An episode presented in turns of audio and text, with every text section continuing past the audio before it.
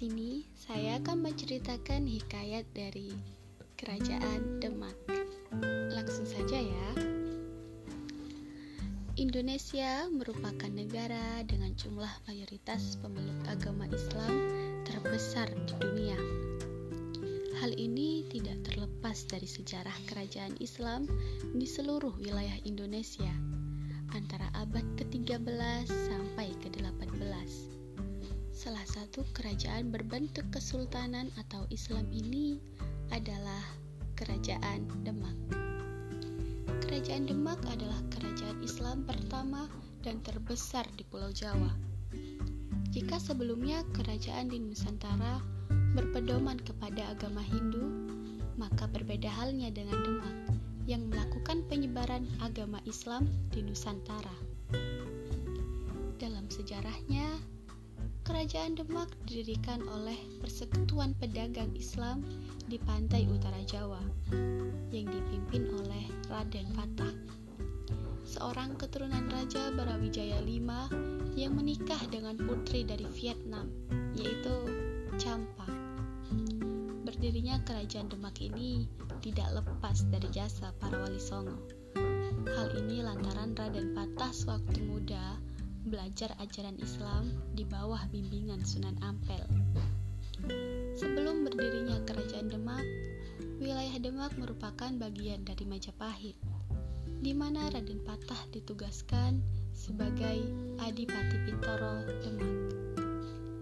Pengaruh kerajaan Majapahit pada akhir ke-15 berada di ambang keruntuhan. Pada tahun 1500, dengan dukungan para wali, Bintoro menyerang Majapahit dan mengalahkannya. Setelah Majapahit dikalahkan, Raden Patah memindahkan pusat pemerintahan ke Bintoro yang ditandai dengan peristiwa pemindahan pusaka Majapahit ke Bintoro. Peristiwa simbiolis itu melegitimasi bahwa Bintoro sah sebagai pewaris Majapahit dan sekaligus menandai lahirnya Kesultanan Demak, di mana Raden Patah menjadi sultan pertama dengan gelar Sultan Alam Akbar Al-Fatah. Selama memerintah, Raden Patah banyak dibantu oleh Wali Songo yang berperan sebagai penasihat. Awal pemerintahannya ditandai dengan pembangunan Masjid Agung Demak dan perluasan wilayah.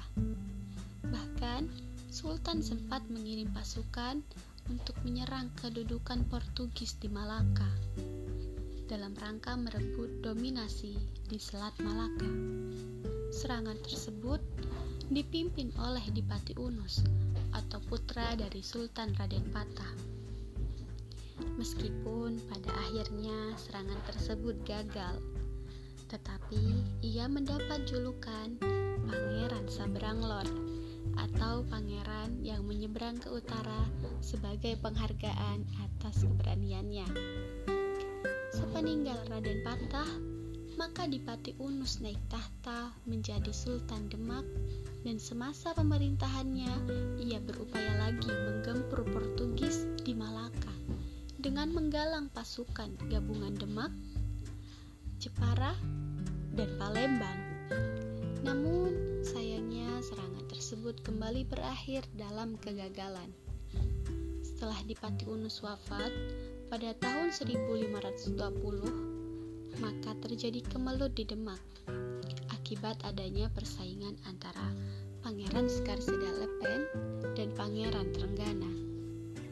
Akhirnya kemulut ini dimenangkan oleh Pangeran Trenggana yang naik tahta. Selama pemerintahan Sultan Trenggana, Demak mencapai puncak kejayaan karena berhasil memposisikan diri sebagai bandar transit penjualan rempah-rempah. Bukan hanya itu, karena Demak pun mampu tampil sebagai pusat penyebaran Islam di Jawa. Dan kekuasaan Demak saat itu meliputi sebagian Jawa Barat, Jayakarta, Jawa Tengah, dan sebagian Jawa Timur. Sayangnya, Sultan Trenggana harus gugur dalam perjalanan menyerang Pasuruan untuk memperluas pengaruh Demak ke Jawa Timur. Kosongnya puncak kekuasaan menyulut kembali persaingan politik antara keluarga Pangeran Skarseda Lepen dengan keluarga Sultan Trenggana. Di tengah kemelut tersebut, hadirlah Joko Tingkir, seorang adipati pajang bawahan Demak. Ia meredam pemberontakan Arya atau Aryo Penangsang, putra Pangeran Skarseda Lepen yang berkuasa di Jipang atau sekarang Bojonegoro. Setelah kemelut berakhir, maka Joko Tingkir memindahkan pusaka kerajaan dari Bintoro Demak ke Pajang yang menandai berakhirnya kerajaan Demak sekaligus awal dari Kesultanan Pajang. Peristiwa ini menandai masa interregnum, yakni masa transisi dari Kesultanan Demak Kesultanan Mataram. Cerita pun berakhir. Terima kasih telah mendengar suara saya. Wassalamualaikum warahmatullahi wabarakatuh.